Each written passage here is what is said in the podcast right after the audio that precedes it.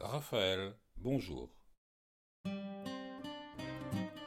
Des podcasts, des auteurs et des livres.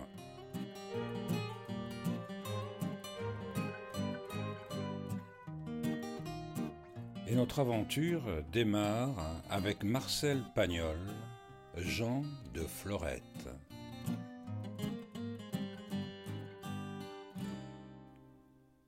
18e épisode.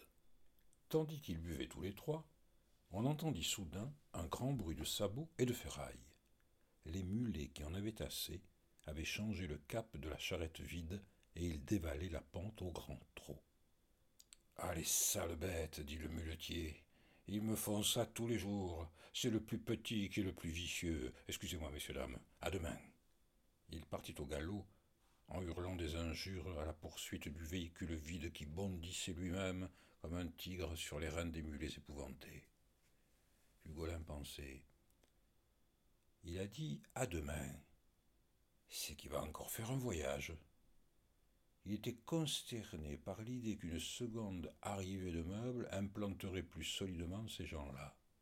La femme rousse avait de nouveau rempli les verres, puis elle s'était assise par terre, serrant ses mollets dans ses mains croisées et la tête appuyée contre le genou de son mari. Par la fenêtre ouverte, la petite fille jetait de vieux souliers, des loques, des plâtras. Vous connaissiez déjà la propriété? demanda Hugolin. J'étais venu une seule fois, dit le bossu, avec mon père, il y a plus de vingt ans. Nous avions traversé les collines depuis Crespin, mais j'y suis revenu la semaine dernière pour me rendre compte de l'état actuel de la maison. Eh bien, à vingt ans de distance, j'ai retrouvé tous les sentiers. Tu es un pigeon voyageur, dit tendrement sa femme. C'est un don, dit-il. J'ai la mémoire des lieux, une mémoire infaillible. Il se frottait les mains joyeusement. Et alors, dit Hugolin, vous venez en famille pour y passer quelques jours de vacances? Des vacances, dit le bossu, qui dureront jusqu'à ma mort. Et comme Hugolin ouvrait de grands yeux inquiets, il reprit avec force. Et oui, c'est à l'ombre de ces pinèdes que je désire vivre dans la paix et dans la joie tous les jours que Dieu voudra bien m'accorder. Et vous n'avez pas peur que la maison vous tombe sur la tête? Jamais de la vie.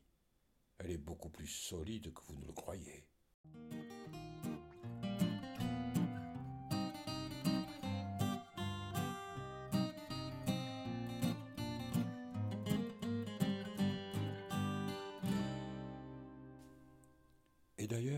Je vais la remettre à neuf. On m'apporte demain le plâtre et le ciment. C'était une révélation accablante. Un homme qui parle de plâtre, de ciment, et de rester là toute sa vie connaissait peut-être le secret de la source. Il fallait trancher la question tout de suite. Il prit un ton dégagé pour dire C'est peut-être une bonne idée de vous installer ici. Mais pour l'eau, comment ferez-vous? Ma foi, il y a la citerne. Hugolin respira. Oui, mais elle est pourrie. Je sais, je l'ai examinée lors de ma visite. Elle est pleine jusqu'au bord d'une eau noirâtre et qui sent fort mauvais. Mais ce n'est pas sans remède. Il suffit de la vider et d'y mettre quelques pierres de chaux vive. Ah, ça ne réussit pas toujours, dit Hugolin. Celle-là est pourrie depuis plus de vingt ans, et s'est incrustée dans les murs. On les grattera, dit tranquillement le bossu. Au besoin, je les recrépirai. Il n'y a qu'un point qui m'intéresse. Est-ce qu'elle est grande? Oh, non, dit Hugolin, elle est petite, elle est même très petite. Il faudra donc l'agrandir, dit le bossu, comme s'il s'agissait d'une bagatelle. Et voilà tout, dit sa femme en riant de plaisir. En attendant, dit Hugolin, ne buvez pas cette eau, parce que vous pourriez attraper les typhoïdes et peut-être des maladies encore plus pires. Vous pensez bien que j'ai envisagé le problème. J'ai apporté d'abord à tout hasard quelques bouteilles d'eau minérale, en attendant de savoir si l'eau de notre source est potable. À ce mot terrible de source, Hugolin sentit battre son cœur.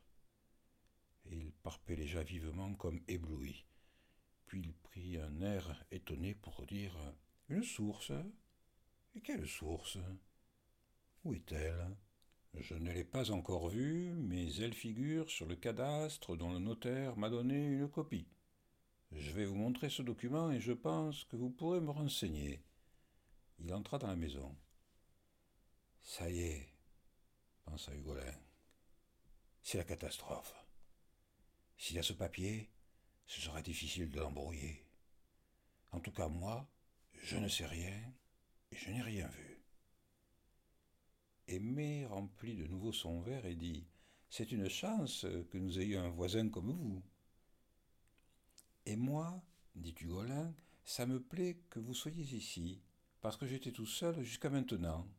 Ce n'est pas que je m'ennuie, parce que j'ai beaucoup de travail, mais quand même, quand on a des voisins, c'est agréable, parce qu'on peut se rendre service. Si on est malade ou s'il y a le feu, on se donne un coup de main, c'est tout naturel.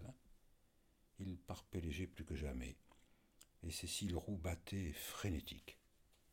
Le bossu revint, et il déplia un plan cadastral. Il repoussa les verres pour l'étaler sur la table. Les cartes, dit Hugolin, ça m'embarrasse beaucoup, et vraiment je n'y comprends rien. Regardez, dit le bossu, vous voyez ici ce petit rond. Il signifie un puits ou une source. Et la ferme Où elle est marquée Ici, la voilà. La source en est donc à deux kilomètres environ au bout d'un vallon qui s'appelle le vallon du Plantier.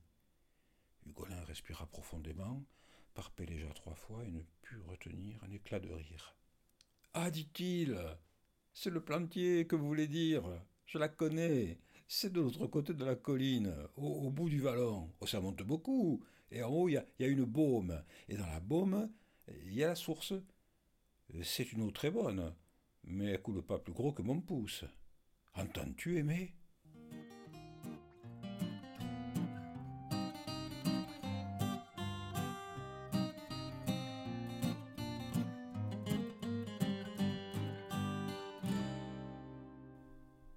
J'entends, dit-elle. J'espère que ce n'est pas trop loin d'ici. Ah, ma foi, dit Hugolin, c'est une bonne heure de marche. Avec le petit âne, dit le bossu, car on doit m'amener un âne et différents matériaux de construction, il nous suffira d'y aller une fois par semaine. Ça sera notre promenade du dimanche, dit Aimé. Un peu longue, dit Hugolin, mais quand on aime marcher dans la colline. Et justement, dit le bossu, nous adorons ça. En ce moment, dit Hugolin, il y a un bûcheron et sa femme qui se sont installés dans la bergerie de la grotte. C'est des pieds montés. La femme s'appelle Baptistine. Elle est un peu sorcière. Elle connaît toutes les plantes. Mais quand même, c'est des braves gens. C'est tout bien propre, bien arrangé. Mais si ça vous gêne, vous pouvez les faire partir. Ah, Dieu ne plaise, dit le bossu. Si cette grotte leur suffit, ce n'est pas moi qui les en chasserai. Nous irons leur rendre visite bientôt, car cette question de l'eau est importante. Bien sûr, dit Hugolin. Mais vous n'avez pas besoin de vous presser, parce que j'ai mon puits. En ce moment, il donne assez bien, et pendant deux ou trois semaines, vous pouvez venir chercher un ou deux arrosoirs par jour. Voilà, dit le bossu, une offre généreuse et que j'accepte de grand cœur en attendant que nous soyons organisés. Merci, et à votre santé, mon voisin. À votre santé, monsieur le percepteur, dit Hugolin en souriant. Oh, oh, comme vous y allez Non, je n'étais pas percepteur, mais commis de perception. C'est un métier un peu déplaisant et vraiment très ennuyeux, surtout pour un homme comme moi. Il était gentil, ce bossu, mais il n'était pas très modeste. Vous devez vous demander, cher voisin, pourquoi l'intellectuel que je suis a résolu de s'installer ici. Ça oui, dit Hugolin en secouant la tête, je me le demande. Eh bien voilà.